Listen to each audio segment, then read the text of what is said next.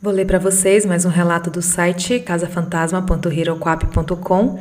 Esse relato foi enviado pelo Richard de Campo Grande, no Mato Grosso do Sul. E o nome do relato é Infância Assustadora. Quando eu tinha de 6 para 7 anos, em razão de um problema de saúde que tenho desde que nasci, minha mãe, aconselhada por uma amiga, decidiu me levar a um centro espírita para ver se poderia ser feita uma operação espiritual em mim, conforme ela acreditava.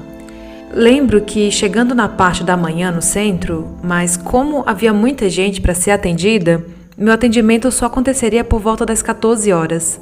Porém, o homem que estava atendendo lá não sei se era ele mesmo quem fazia as curas ou se era apenas alguém responsável por marcar os horários para as pessoas serem atendidas posteriormente. Esse homem disse que a cirurgia não poderia ser só espiritual.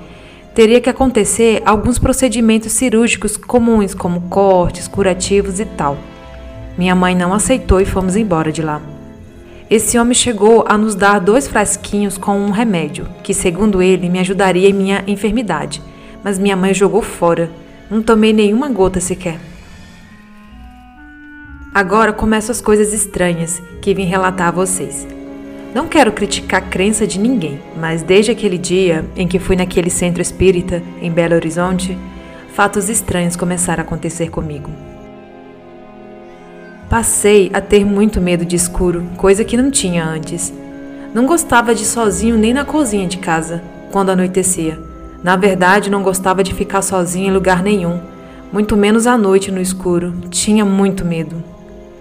Quando retornei para Rondônia, onde eu vivia, as coisas foram piorando.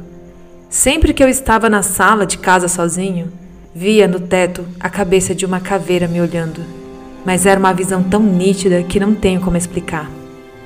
Eu via detalhadamente todos os traços do crânio, aquela cor meio encardida, característica de ossos, a parte superior sem cabelo, os buracos dos olhos, o nariz, a boca, tudo. Era horrível. Era só eu ficar sozinho na sala e pronto. Lá aparecia o crânio da caveira no teto. Eu via pequenas e indefinidas formas negras passando pelas paredes. Tinha o tamanho aproximado de uma mão e eram muitas, todas passando rápidas pelas paredes. Certa vez, também na sala, eu estava vendo TV. Estávamos só eu e minha avó em casa e ela estava na cozinha. Para que ela pudesse vir da cozinha, teria que passar por uma salinha que tem ao lado da TV, para então pegar o corredorzinho que ia para os quartos. Logo, eu teria visto se ela tivesse passado.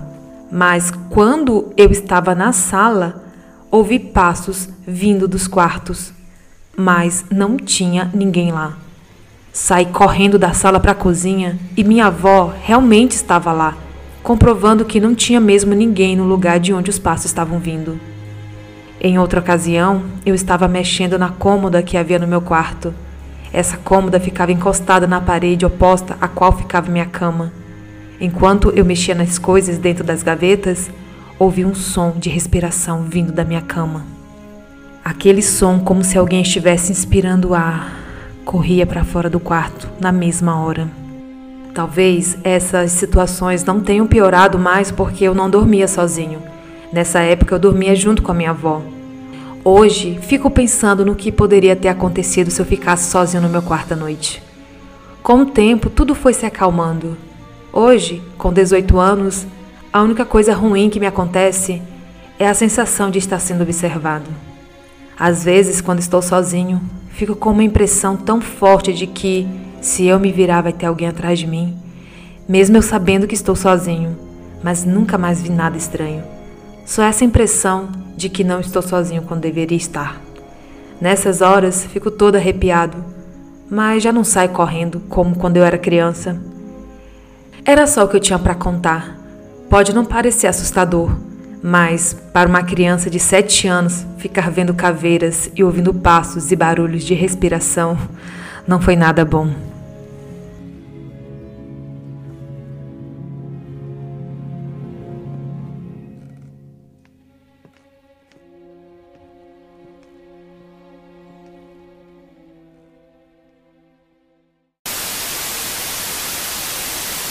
Talvez essas situações não tenham piorado porque eu não dormia sozinho. Talvez. Cala a boca, Lucy! Era só o que eu tinha para contar. Pode não parecer assustador, mas para uma criança de 7 anos ficar vendo caveiras e ouvindo passos e barulho.